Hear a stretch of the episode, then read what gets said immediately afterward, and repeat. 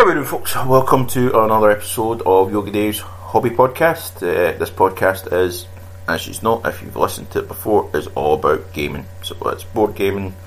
I suppose tabletop gaming is the best way to describe it. So board gaming, RPGs, and uh, wargaming and skirmish games that I suppose fit under the um, wargaming umbrella. Um, at some point, at some point, we may add um, computer games and uh, card games. Um, if I can get some people who do those things um, interviewed, and you know, we'll get that ball rolling. Rolling. Um, so today I was hoping to get a recording of um, the Infinity RPG um, game that we just started. Um, so it's basically um, the Infinity Skirmish game by Corvus Belli, um, their world, but with a, an RPG version of it. Um, but unfortunately, yesterday all we did was spend time building characters, and as enjoyable that as that is for certain people like me, um, who enjoy the whole character building process um, as part of the game. Um, unfortunately, lots of people don't find it very interesting, so I didn't record that. Um, but hopefully, um, when we start playing it um, properly, so the uh, adventure version of it, um, well, not the adventure version of it, but the actual start doing the adventuring, um, I can get that recorded, and you know, we can get that played, get that on the podcast. Um, it'll be a couple hours, but you know, um, actual play podcasts, I think, are really good.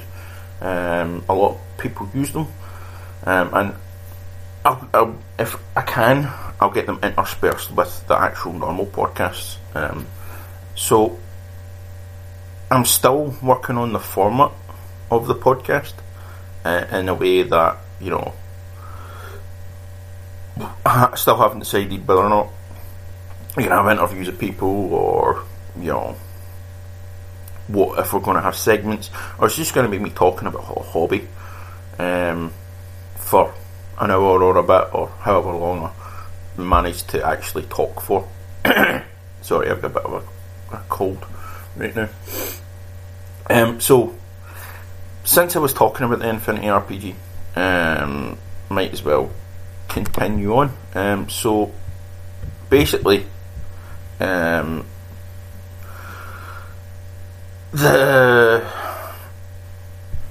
Infinity RPG, you make characters from throughout the human sphere, which is the, the setting for um, the Infinity RPG. So, in the human sphere, you have. Uh, oh, excuse me. So, um, in Infinity the game, you have the main factions, which are Pan Oceania, uh, Yu Jing, Ariadna, Haqqislam, the Nomads, Combined Army, um, Aleph, Tohaa, uh, and then you've got non aligned armies and mercenaries and what have you. So the Combined Armies is basically a combined army of alien races that um, are trying to kill the humans, pretty much. As far, I, I'm not hugely versed in the um, the canon or anything like that, but essentially that's you know um, what they're they are combined by the evolved intelligence, which is an artificial intelligence that's obviously evolved um, to a state of the way they are. Um, So in the combined armies, you've got the Morat Aggression Force, Shasvastii Expeditionary Force, and Onyx Contact Force. So I'm assuming that's just names for like the the different um, portions of that particular army. Um, so in the human sphere, um, Oceana is the great power. So it owns the greatest numbers of planets. It's got the richest economy. It's got the most advanced tech. Um, big melting pot of cultures. Um,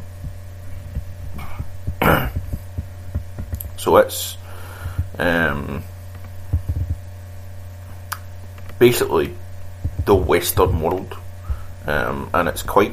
Uh, when you look at all the iconography, it's quite a religious iconography for part of it. Um, or, or with the thing with them, the, is military orders as part of the force. So essentially, the knights, so Templars, all the rest that kind of nonsense. Um, but at the same time, they've got you know they've got Knights of Montesa, Knights of Santiago, Knights of Sepulchre. Uh, that's the kind of fighters that they have, and Crusader Brethren, and so not to um, insult anyone or offend anyone because I, you know, I'm not a religious person. I was brought up Catholic, but I'm not religious, so I'm not gonna um,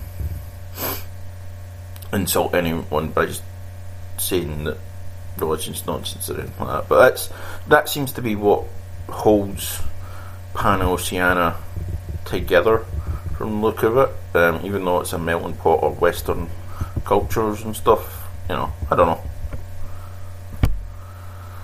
Um, so that's one of them, um, and then you've got Yu Jing, which is essentially, you know, the east of the far east powers. Um, so other great power, eternal rival, always conspiring and intriguing to bring down its adversary. Um, the entire Far East is united beneath the banner of once was China, but has now formed a single, though varied Oriental culture, product of high, of great industrial and technological development and forceful thriving economy. so it's trying to be the dominant power. Um, the Oceania is Pan Oceania is, but not quite yet. Pardon me. So um, the next power is Ariadna.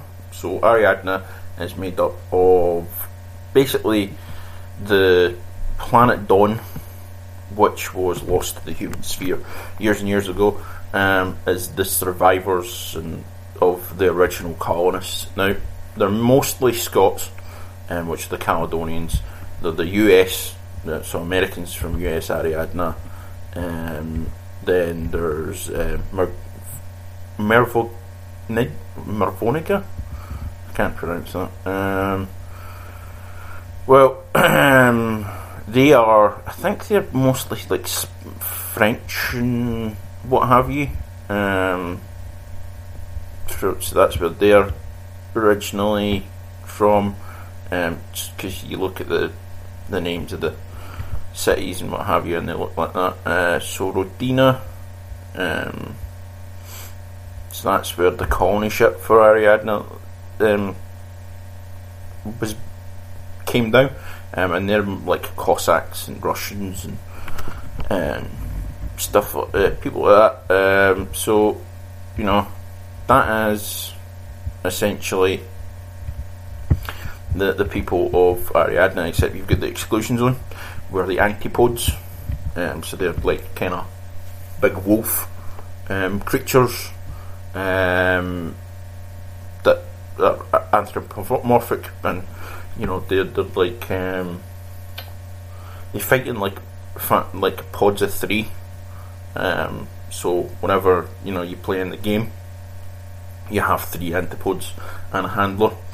Um, so um, oh, excuse me, that is where my character's from. He's Caledonian, surprisingly enough. Um, so basically, uh, my character, when I was rolling, got very close to what I wanted to play. Um, so he's an aspiring Mormaer, who are basically the be all and the end all of um, Caledonian military.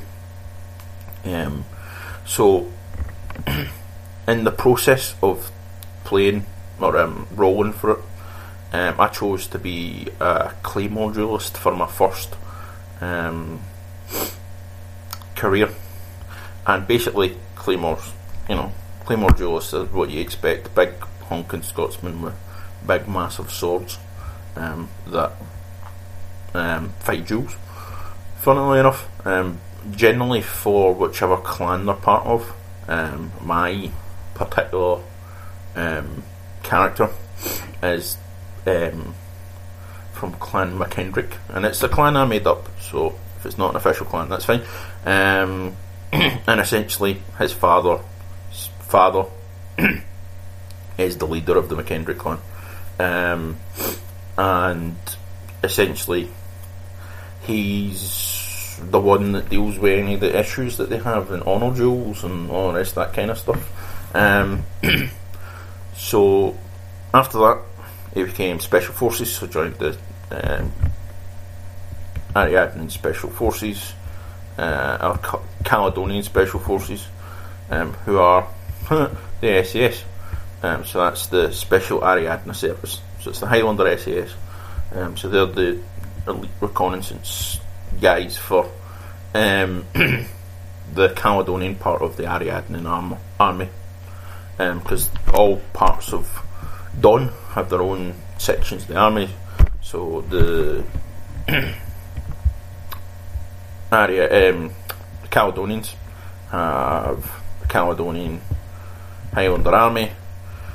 Um, Mer- Mer- the Merovingians have the Merovingian Rapid Response Force. US Ariadne have the US Ariadne Ranger Force, and um, Rodina have the Tartary Army Corps. So, um, once he moved on from that, he became a representative on the clan, on the Caledonian government for the clan. Um, and now he's working for O12, which is what I'll get to in a bit because I'm going to go through all the factions um, before I do that. Um, but obviously, because that's the character I'm playing, um,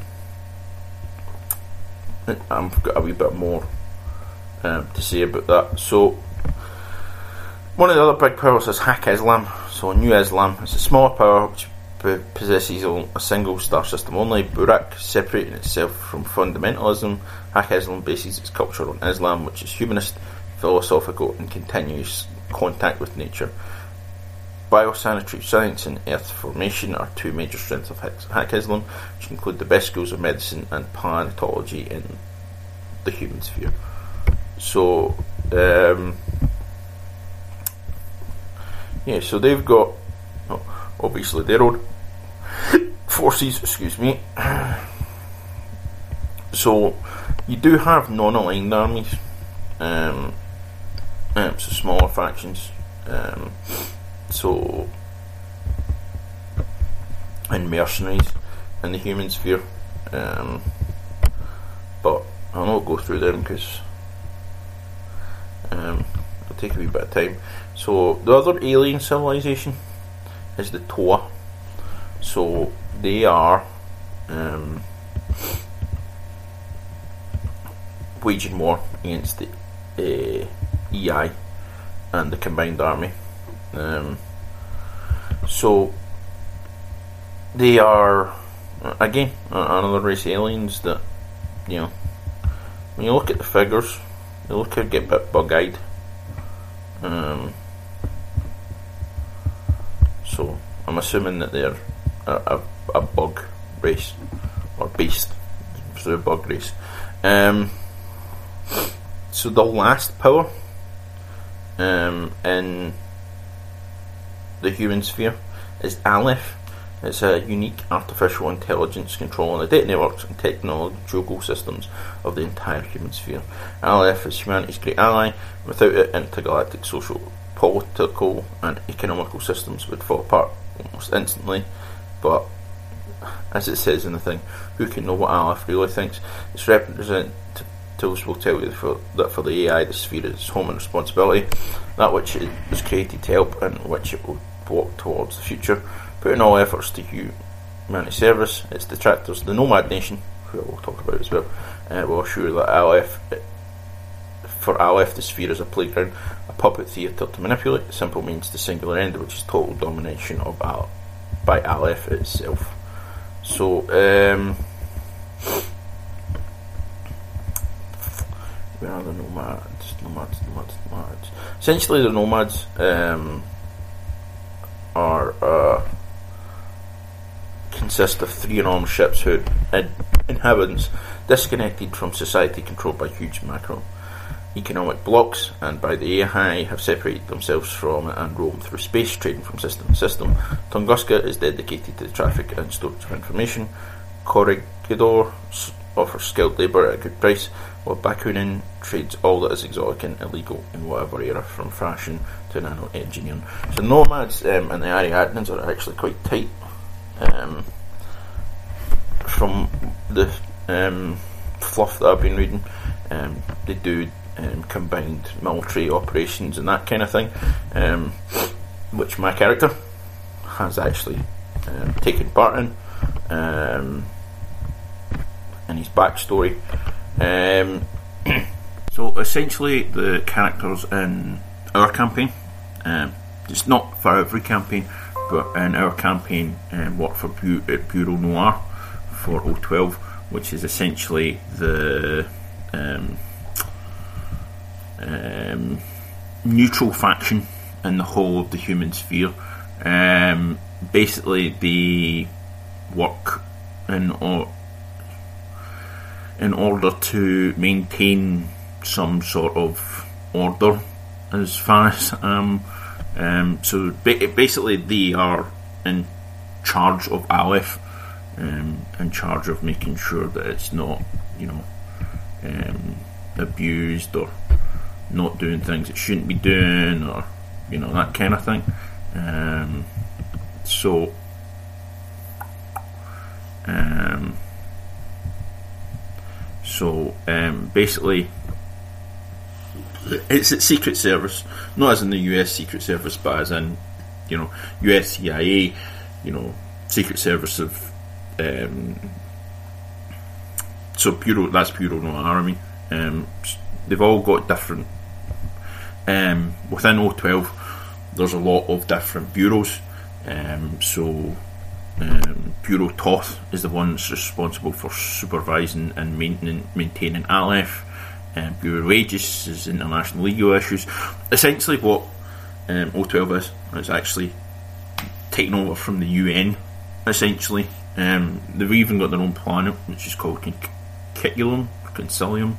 Um, um, so O12 gets the recruits from all across the human sphere, um, as well as their own home world. Um, so, as, as I was saying, so you've got Bureau Aegis, which is international legal issues with political and police tactics functions. So that's the executive arm of 12. then Bureau Ganesha, charge of trade and international economics. Bureau Gaia, or GEA, which is dedicated to monitoring the activities of terraforming and especially study the illnesses of the human sphere. Bureau Hermes, transportation communication, charge of the circulars. So the circulars are essentially so the circulars are essentially big massive ships that are going that have a, a set route. So they go from planet to planet to planet in, in a set route. Um, and that's essentially what keeps the human sphere held together. Um, so there's eight different circular routes, um, so they're, they're continually on an endless loop going between planet to planet to planet. Um, um, and as, as, as it says, essentially keeping the humans together. Um, so, so you've got Bureau Lakshmi, um, which oversees the medical and health issues, and as I said, Bureau Noir and Bureau Toth. Um,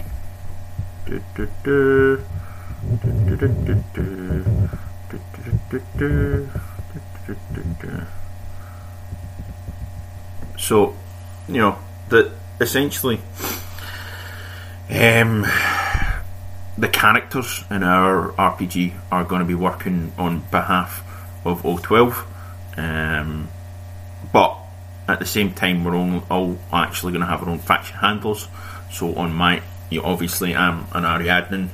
I'm going to have an Ariadne faction um, handler, um, and all the other players are going to have their own faction handlers. Um, I think there's two Jing players, so obviously they're, you know, they might be two Jing players, but they might be working for two rival organisations that have, you know, completely different, you know, thoughts on how they want to do things. One of the guys is a Haqqislam player. One of the guys is a corporate player. Um, we've got a minor player and like a minor state player, um, and then we've got a nomad player. So everyone, while we work for O12, we also work for our own organ, our own, own faction. And um, for the nomad player, he's a bit of an outcast, so maybe it's his way of getting in back in the good graces of you know the nomad. Um, the Haqqislam player is a um, what's the name for it? Um, an assassin, essentially. So obviously he might be um, working for O12 because he's, you know, might need to get to a certain target, and the only way to do it is working for, you know, O12, or you know, everyone um, basically is setting up their own character story. I haven't decided what my character's um, going to be doing for Ariadne, but essentially, what they're um, kind of, I don't know, they're overriding. Um, what, what am I trying to think of? Um, kind of there. Oh, my brain. Sorry, sometimes my brain goes meh. So basically, the Ariadnes are aware that they're behind on surveillance and tech and tradecraft and all that kind of thing. Um, so um, they're probably something to do with finding ways of improving the tech for um, the Ariadnes. Um, so for Ariadne, um, the Special Investigation Division, um, which is um, kind of the uh, Cossack um, special the Cossack version of O12 essentially. So obviously I'm not going to be working for them because I'm a Caledonian. So I'll be working for the Caledonian version, which I haven't found yet, but I will find. Um, and essentially, you know, um, he'll be working for them, trying to do what he's doing for O12, essentially, I think. Um, doing wet work and all this, that kind of nonsense, because he is um, kind of a. Since he was a Claymore duelist, um, and he's been special forces, he's well versed in killing people. So we actually have quite a few of them in the uh, in the group. Um, one of the other characters is is a Jing corporate um, guy, um, and obviously he's the he's the talky one. And um, we've got Hacker. Um, she's the one from the um, minor states. Can't remember where that one's from. And uh, obviously we've got Haqqislam Assassin, and then we've got the Nomad Pariah. essentially, um, it's not bad at certain things, but not good at a lot of things. Um, but you know, we rolled. Some of us rolled really, really well, which was kind of scary because if I roll really, really well in character creation, it means I'm going to roll really, really badly when I'm actually um, doing things proper. Um, but um, we'll get to the point where you know we figure out what what we're doing right and what we're doing wrong, and uh, hopefully, you know, but I can see it being good fun, you know, um, because most of the people that are at the table um, are players that played before uh, in campaigns at our club. Um, one of them's a new guy, completely new, came in yesterday, um, to talk to us about the Necromunda campaign um, that we're doing. Um, unfortunately, the player I had for him uh, dropped out, um, but I- I've decided to drop out and just be arbitrator for that campaign because it's a way of getting new people in. This is what I've been talking about on the other podcast is bringing new players in. Um, obviously, he's been onto our Facebook group, and so you know he's talked to people, and they said, "Oh, we do Nec-, and there's a couple of guys that do Necromunda," um, but he came in, talked to us, and um, obviously, you know, we said he's like he came and talked to me when I was up um, dealing with some stuff, um, and it's like, you know, I really like to get into RPGs. It's kind of a guilty pleasure. Not, not that I've ever managed to get through a campaign. And I says to pick up, take up a seat. Seriously, we need players. We don't really need players, but you know, um, when somebody says that to you, when somebody says, opens up, he, he's only just making. He's like this guilty pleasure of mine. Take a seat. Take a seat and play.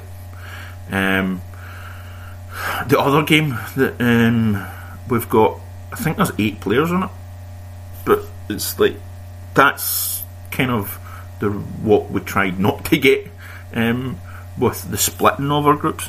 See the the Star Trek one and the um, Warhammer Fantasy, you know, it basically split up ten of us into uh, um, into two groups. So one um, GM and four other players or five other players. But you know, now we've got to the point where we've added more people in, which means we've got even bigger.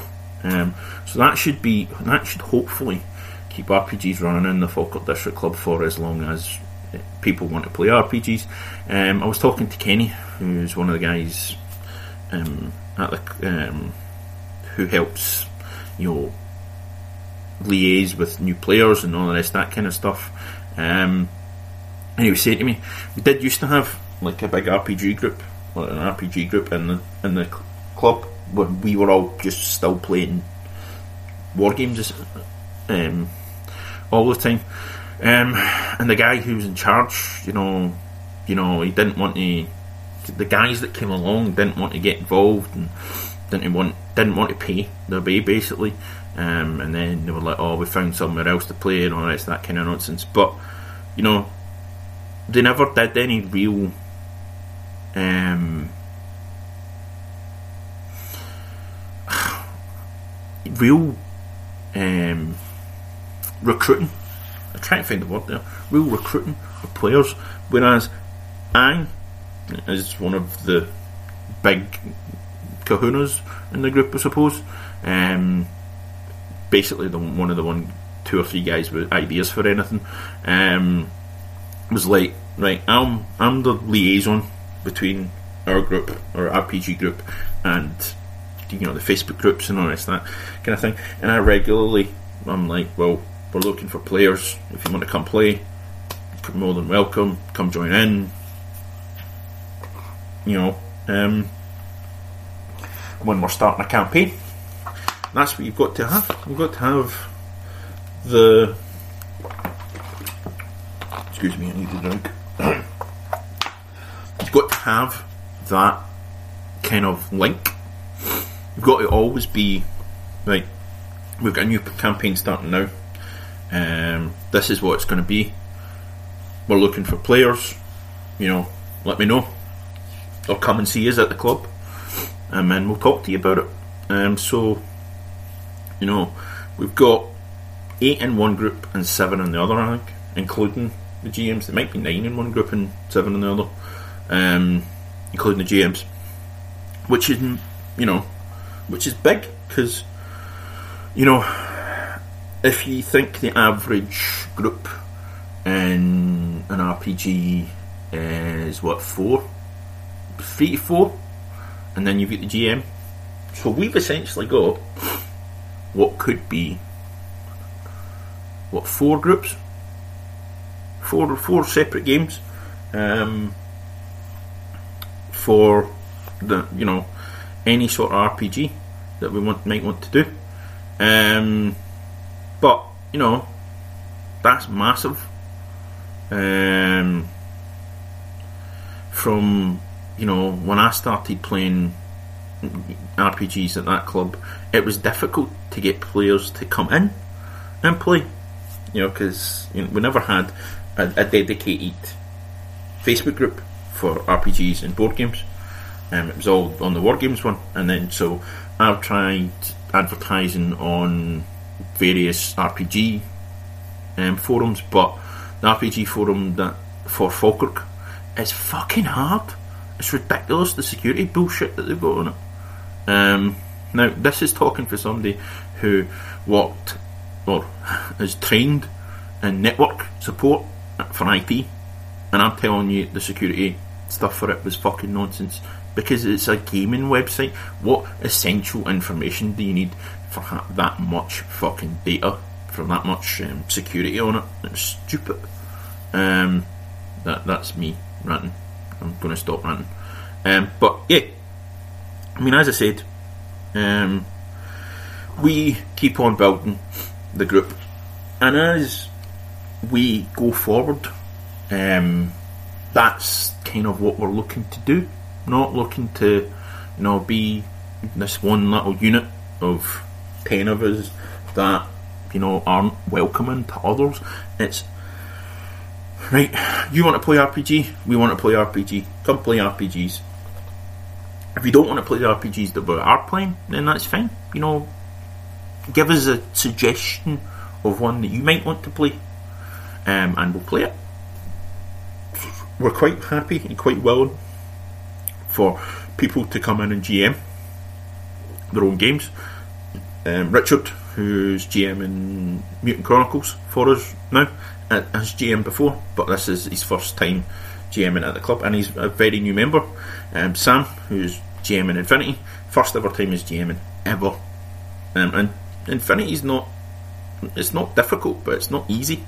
Um, but obviously, he has played Infinity, the skirmish game, so you know he has a, a background knowledge of the game, um, and you know that's important, I suppose, when you're GMing it. Um, I wouldn't be that great at GMing it because I don't have that background knowledge. I'm still trying to um, bring myself up to speed with all the factions and all this that kind of stuff. I need to read through the faction um, handbooks and all the um, background that I've got available to help me out when we're playing the game. Uh, but you know, that's that's me. I think on that's all that kind of stuff. Um, but I will actually um, touch on something when it comes to RPGs. Um, this is going to be a big RPG, um, big on RPG uh, episode. So basically, um, if you're going to start GM in a campaign, right, or, if you want to GM a campaign, um, find something that you're passionate about, like a, a game that you're passionate about, um, or a, a setting that you're passionate about, because there's nothing worse than having a GM that's not passionate about what they're doing. Um, I've played in campaigns where somebody's been pushed into doing it.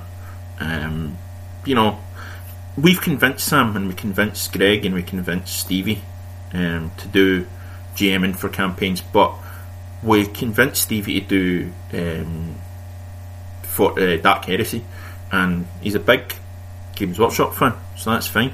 We can convince Greg to do. We didn't even need to convince Greg to do Warhammer Fantasy.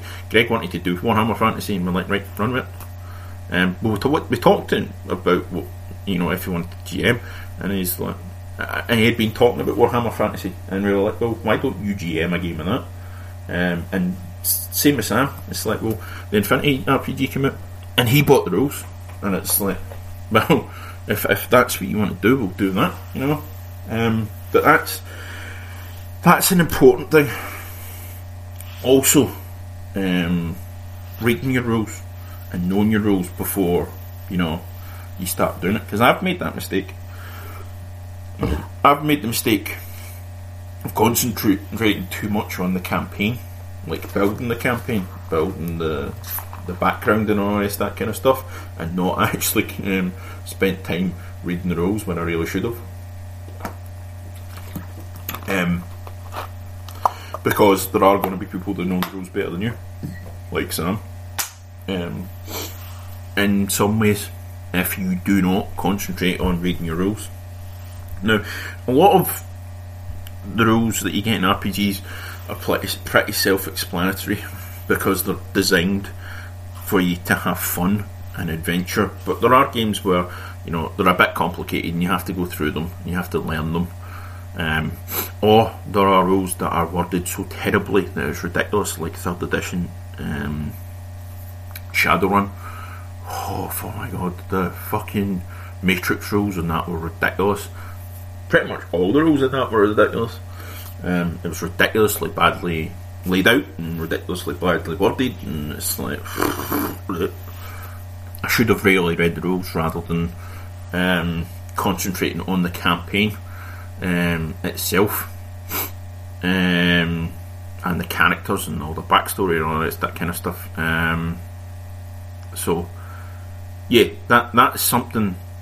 It's a learning curve because I obviously I had GM'd before because I GM'd the Pathfinder with these guys and I GM'd um, other games before um, in the past back when I did before I stopped RPGing. Um, so you know it was me trying to get back into it and being thrown curveballs left, right, and centre. But next time I GM, I'm going to have read the rules, know what I'm talking about.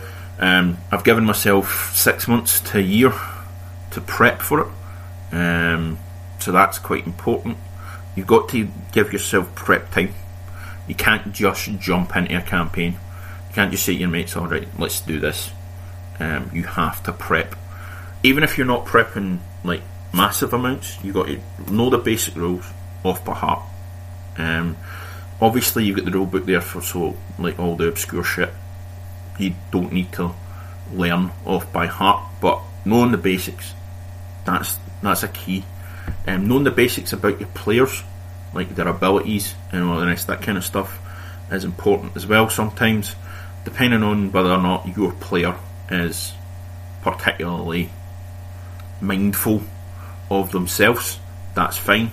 They can do do themselves, but um, otherwise, you kind of you kind of want to you want to know your player base um, and figure out what you need to know, what they'll know, and all this that kind of stuff. Um, do concentrate on your campaign, um, like your setting and the lore and all this that kind of stuff because it's important because especially veteran RPG players um, will want to know this, that, and the next thing. Newer players will also want to know it, but you know they'll not know the right way to ask it. It's trying to figure out what. Oh, there's also trying to figure out what their characters would know um, as well. Um, is quite important. Um, it's known knowing your players, knowing your player characters, knowing your campaign, these are all important things. But you know, you got to prep that. Not to the nth degree, because not everyone's going to want to know that. There are going to be players that want to know. Right, you know, if I'm playing a dark elf in Warhammer, um, not that you probably would in an RPG, but um, you know, if he's working with all these dwarfs and what have you, and um, why is he doing that? You know, is he an outcast? Is you know that kind of thing? Um, that that's important um, for you to know, um, and for the player to know, obviously. Um, what else? Um, I think that's it, right? Um, I think that's quite enough of me talking about RPGs for right now. Um, oh no, um, having a basic idea of the world that you're playing in. So if you're playing in a world of your own creation, have lots and lots of maps. Um, for my Pathfinder setting, um, which was uh, an RPG setting that I had for years and years and years, and has grown up. Um, I have all the continents mapped out. I have all the countries mapped out. Um, the island chains and all the rest, that kind of stuff. Um, I may one one day write a book and a source book um, in that particular world. So um, I've got all that kind of stuff. I've also got like basic stats on all these countries because if what, what if I want to play in that particular country, that particular country, or you know, a player comes from here, a player comes from there. It's always when you're playing stuff like Forbidden Realm, not Forbidden Realms, Forgotten Realms, um, you know, Great Greyhawk, all these kinds of places, all the kind of Dungeons and Dragons settings, there is masses and masses and masses of information um, on these settings. Um, but if it's a setting of your own, it's always important to know, you know, where your player characters are from, you know, kind of their backstory and all rest that kind of stuff. So you that helps you build, you know, um, your world around your characters. Um, but if you know, essentially, you're building a world before, or it's a world you built before your your players have even set foot in it. If it's an old world that you've been playing in for years, uh, and it's new players and a new group. Um, giving them the information and knowing the information yourself um, is quite important um, because what you want is everyone to be immersed in the game. Um, I know from what Richard has said um, what essentially happened with us with our RPGs is we were basically playing skirmish games. We weren't doing real RPGing. Um, to, to a certain degree um, because there were so many of us because we were you know 10 strong with one GM you know it's hard to get everyone involved in a game and it, it does it just essentially becomes a, a dice rolling game. It's not a you know we need to know this we need to know that. Um, I think which has been an important thing when we broke up the groups um, when we broke up the group to, to form smaller groups to play more games. Um, I think that has helped us get back to that. Um, you've got to watch for that. You can't. Obviously, most of us are um, war gamers at heart. Um, you know, there's quite a few of us that, quite a few of the group that had never done an RPG before. They'd only ever wargamed, so or played skirmish games or whatever. Oh, I was interrupted by the phone there. Um, yeah, so obviously, with our, as I was saying with our group, um, a lot of us have, a lot of the players had come from purely, you know, RPG, not RPG. Um, that was the problem. They were purely war gamers or skirmish gamers, um, and trying to, you know, bring them into the understanding of this is how RPG really works I think we tried to dumb it down a little bit, not dumb it down, but you know, trying to push it more towards their um, type of gaming. Um, I mean, I, I, probably had that issue as well because it had been so long when I first started um, playing uh, as a as a player rather than a um, need to check some just questions coming in on or WhatsApp um, for the group um, about the Infinity RPG and handles and what's not. That's another thing. Um, I know I talked about having a G drive to hold all the fact all the campaign information in one of the other episodes, but also having like a clear line of communication between these also like a WhatsApp group or a Facebook Messenger group or, or something like that um, that you can all like share information uh, and pass ideas along. So our WhatsApp um, uh, WhatsApp group is basically our group um, of players, but you know we don't just use it for RPGs. We use it for campaigns or for organising games. Um, you know between us. Um, and obviously, you know, as we add new players, we add them um, to the group chat. Um, but what you know, that's quite good because it means you know if you've got a question for the GM that's come up, you know, we've all got each other on our phones, so we can all message each other to ask questions um, that maybe we don't want other people to know, or you know, but you know, questions about our character specifically, so it doesn't need to be, you know, um, added to the group. Um, so that's that's quite good. Having an open line of communication. I know when I say WhatsApp, it's not exactly completely open because obviously it's encrypted and stuff, but it's open to us when we talk with each other. You know, if it's in the group, then everyone sees it. You know, the whole group sees it. So if you know you've got a question and you think it might be of benefit to the rest of the group, then you ask them. You ask through that group chat rather than, you know, obviously just asking the GM on their own. Um, but um, there's a lot of good stuff that um, you can get now for RPGs. There's a lot of great tools um, that are coming in, and like you know, because of the advent of computing and everything, you know, you've got loads of great campaign tools. Um, you've got loads of um, ways of being able to carry your books around without actually carrying a big pile of books. I mean, I have a library of um, PDFs that I use for various games, which means I don't need to carry about four different books um, on a campaign. So, you know, for.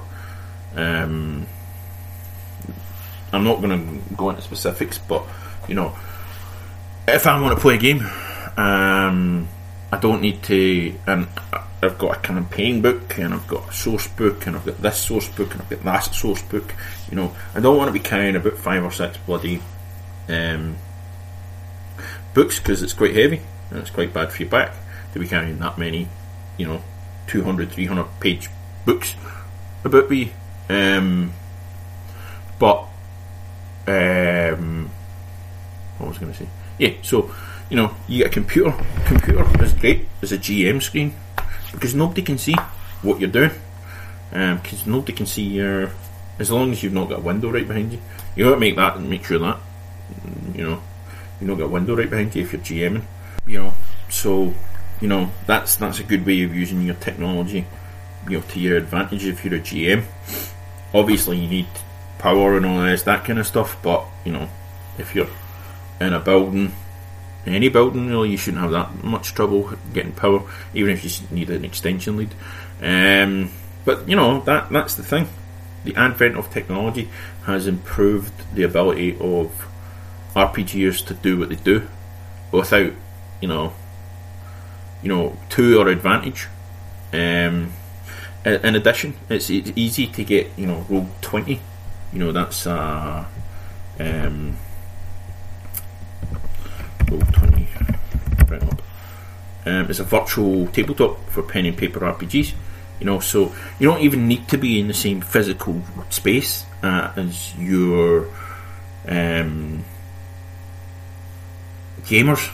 You know, if you're in one place and they're in another, you can still game with them.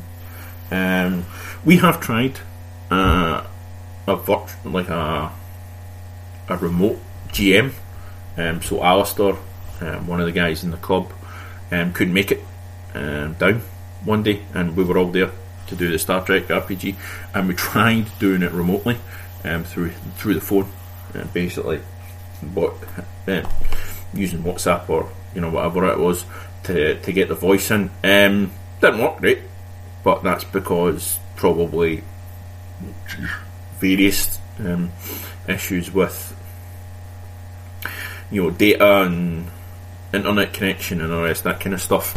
But you know, that that is a way of being able to keep in contact or um, keep the game going.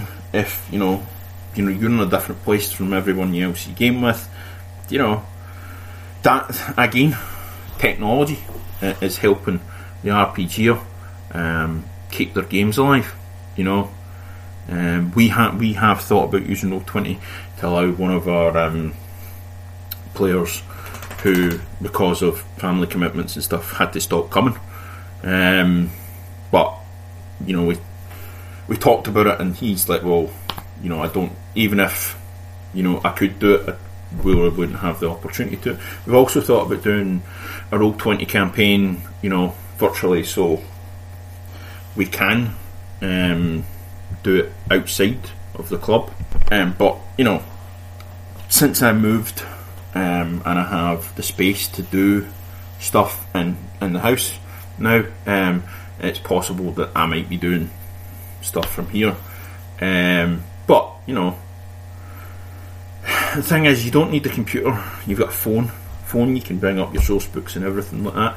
Um, and you know, phone you or an iPad or a you know tablet or whatever, you can bring up source books and all this that kind of stuff. So you don't need to carry forty books about you anymore.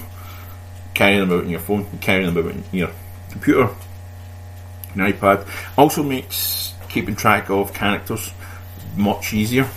Um, there's lots of different programs to do that, but there's also you know form fillable character sheets for most games nowadays, um, where you just you know you just change it. It's as simple as going on your computer and changing it. Now I know there are a lot of Luddites in the world, and I know a few of them myself um, that don't particularly like that. But at the same time, you know, there's, there's ways of helping the people that don't particularly um, enjoy technology, keeping them involved in the game um, as well.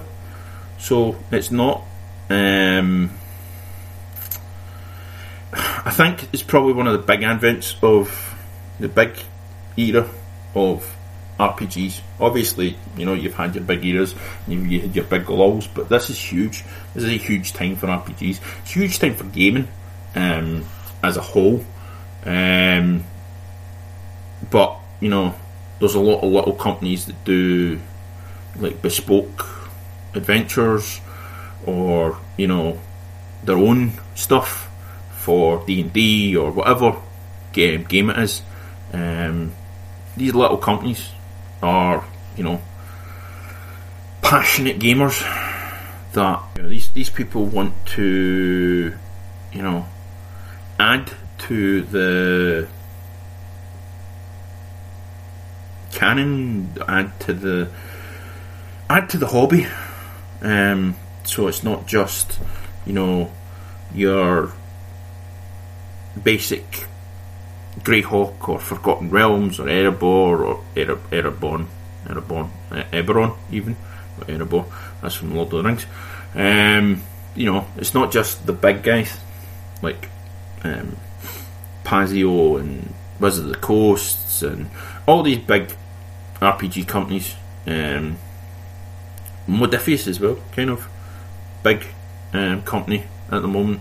They're doing a lot of stuff. They've got a lot of various licenses that they're working on, which is big. You know, it's you know, it's massive. Um,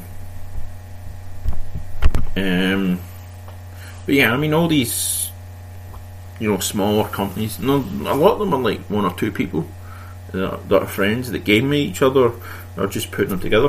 I've found quite a few of them um, on quite a few people that do that kind of thing on Twitter.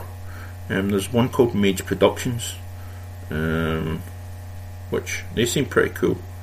I'm not. I mean, I'll, I'll be honest. I don't play D and D, um, fifth edition, so a lot of these people are doing D and D stuff. So it, it's not my thing. But you know, it's the people themselves. That's that's the thing. A lot of the time, these little um, companies are so passionate about what project they're doing that it you know it um, it comes across in everything they do. You know whether it's their Twitter feeds or their whatever their social media, but it's also in the projects. It's in the adventures. It's in you know everything they do. I mean, me and Fiona um, did a Kickstarter for like dog adventurers. I mean, dog miniatures. I mean, it's for fifth edition um, D and D, but obviously I'll adapt it for Pathfinder or fifth edi- or third edition. Um, so you know, rather than it's you know the, that particular breed might be you know if it's a Chihuahua it might be um, though I don't think there is a natural Chihuahua in it. Um, it'll be a halfling or a gnome or something. Um, actually I'll bring it up on the Kickstarter because it's got the Kickstarter up here. Um, it's called Animal Adventures Tales of Dungeons and Doggies. I think I've talked about it before. Um, but yeah, that's you know everything that you get from them. Um, it's obvious there is a Chihuahua, Chihuahua Rogue, a Pomeranian Monk, so that'll probably be a gnome monk, Cocker Spaniel Barb. Mm, do we make Cocker Spaniels elves? or a very a different type of elf? Um, but obviously in everything they do. They're obviously passionate about animals, but they're also passionate about D&D. They're passionate about their gaming, and that comes across. That's very, very important, I think, um, when you look at these companies, these little companies. Um, th- I mean, there is little companies that are there for making money, obviously, but um, at the same time, you know, there's you know there's companies like that in every industry, every gaming, every facet of gaming. There's companies that are out for, purely for profit. It's not about the um, the love of the game or the love of the the, the hobby. Um, I mean, Games Workshop are very passionate about their part of the hobby because obviously it makes them lots of money. But everyone that works at Games Workshop is very passionate about Games Workshop. Um, it's the one thing about my experience in um, trying to get a job there is that it's obvious that there's a passion for Games Workshop and for Games Workshop games and people that work there. Um, which, you know, obviously me not being purely Games Workshop um, probably didn't help me um, in the slightest. That I'm not a fucking Sitica fan. I'm not a Games Workshop only, and I don't blame people for being like that because they've got a passion for it.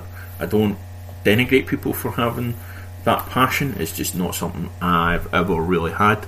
Um, I love Games Workshop games, but I'm not, you know, stuck. In my in my head, it's been stuck um, as a Games Workshop player because it's the only thing you've known, the only thing you've ever done, the only thing you've ever been introduced to. Um, obviously, I've had the the bonus of being introduced to other things, but um, you know, if you're going to buy a product from a small company, I recommend that you, you look into them. Um, as I said, Mage Productions is one of them um, that I've come across, um, and they are very passionate um, about what they do. Uh, so it's www. Oh, it's not even www. It's https mageproductions.com. So if you just go in there, they've got um, podcasts, they've got patents, they've got um, various different um, bits and pieces. So you know they've got um, character table cards. They've got forty plus establishments, combat tracker. They've got a whole loads of different things um, for Dungeons and Dragons. Um, so they've got they've got some free stuff, I think. Um, yeah, they've got some free stuff. They've also got adventures that they're putting together and they're writing for um, DD. You know, but uh, what I've come across with them is they are very passionate. They are, um, you know, they've got a podcast themselves. Um, so, so their uh, Mage Productions um, is just the name of their their podcast. Um, so they've got thirty nine episodes at the moment, um, and you know, sit and listen because they're only half an hour or so a piece, which you know, is an interesting concept in a podcast. Um, because most podcasts I come across are like an hour, two hours, or three hours, um, but theirs is like half hour. Um, obviously, if they were doing um, like full play podcasts, it would be three hours or whatever, however long your session is. Um, so, um, yeah, they're a good one to, to look into if you're looking for alternate adventures. Not a lot of them that they've got up, but you know it's a good good way to introduce yourself to small small um, adventure makers. Um, I'll just have a look at it just now, just on the website. Um, so they have one, two. Right now they've only got two adventures up, but you know, Genie's pr- Playground and the Giants Watcher, Giant Watchers. Obviously, if I was um, a fifth edition player, I'd probably buy them, but I'm not a fifth edition player. So, um, but um, yeah, as much as you're going to support the biggies, try and support like little companies um, that are making RPG products because um, that was the thing about the open license for um, third edition um, that I thought was quite important. It let little companies get back into RPGs, and it was a big boom in the RPG um, industry. Um, I think we lost a bit of that um, during about a bit of the noughties, 2000. You know, we lost that for a while, and now it's starting to come back again um, with you know not just the little companies but the big companies as well. I mean, um, obviously Fantasy Flight have started doing their own RPG setting, not even setting, set rules that you can play in any setting.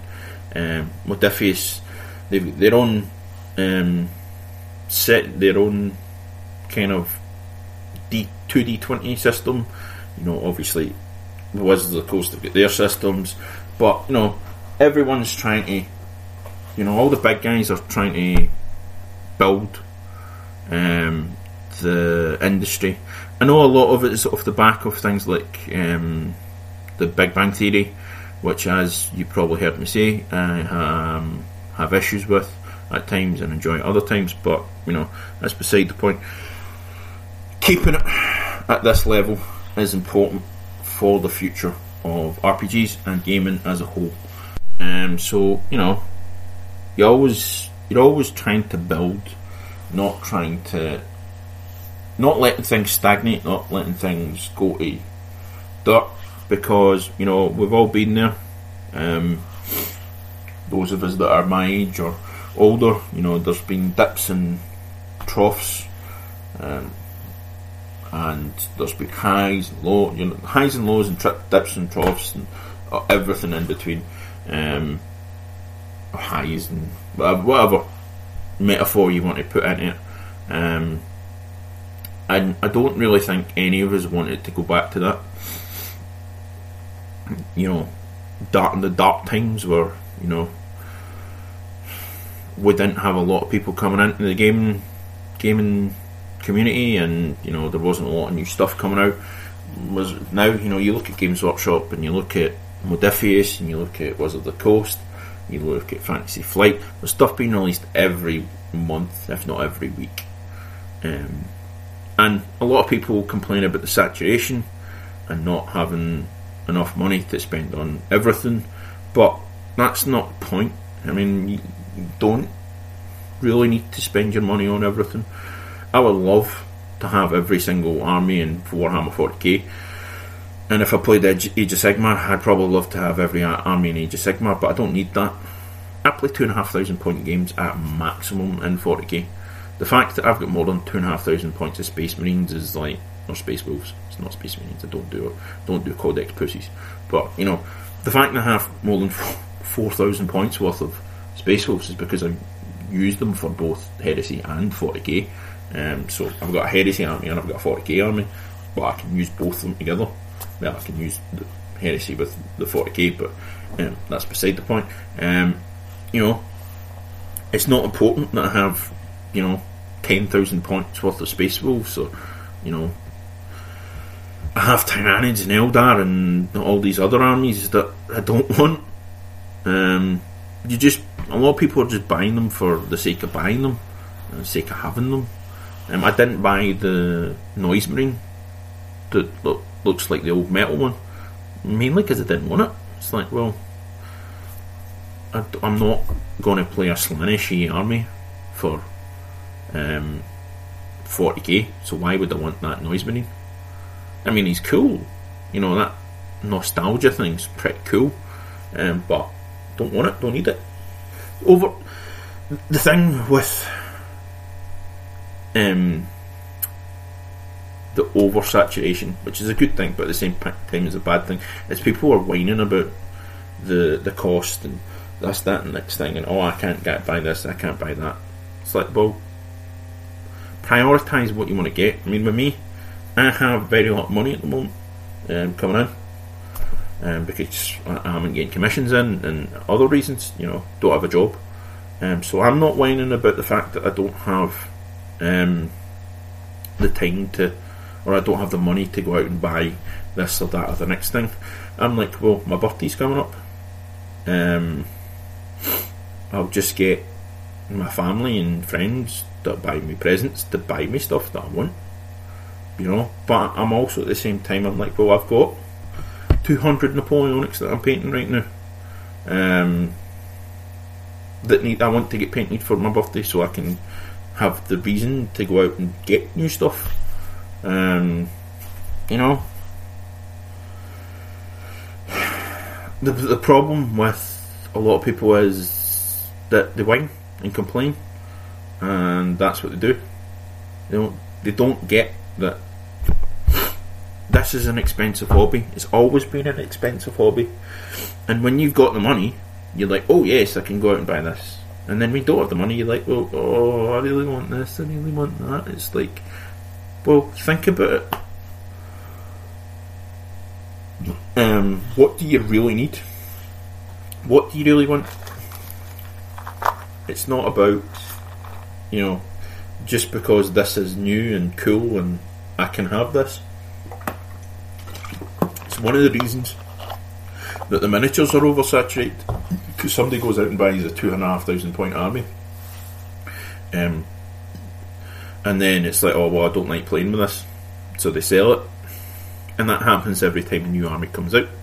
People buy loads of stuff and oversaturates the market and drops the price. And when you paint figures and people say, "Oh, it's not worth that much money," it's worth this much, which is less than the retail price. You're like, "No, fuck off! It's worth more than that. It's worth my time." And you know, you often people. Um, oh, there's my rant for the day. I think. yeah, but you know, I know this has been a, an RPG heavy podcast, but um, there's going to be podcasts that are like that. There's going to be podcasts that I'm talking about whatever I'm doing at that particular moment in time. Um, I'm going to be talking about my Napoleonics in the next podcast. Um, I actually have that planned. I'm talking about that. Um, so there are going to be podcasts where I talk about a specific subject in gaming for a whole podcast, and then I might rant at the end of it about stuff. Um, but that's going to be how I do things. Um, it's going to be on the fly at times. This was kind of an on the fly um, because I'm not feeling that great, so I wanted to record the podcast.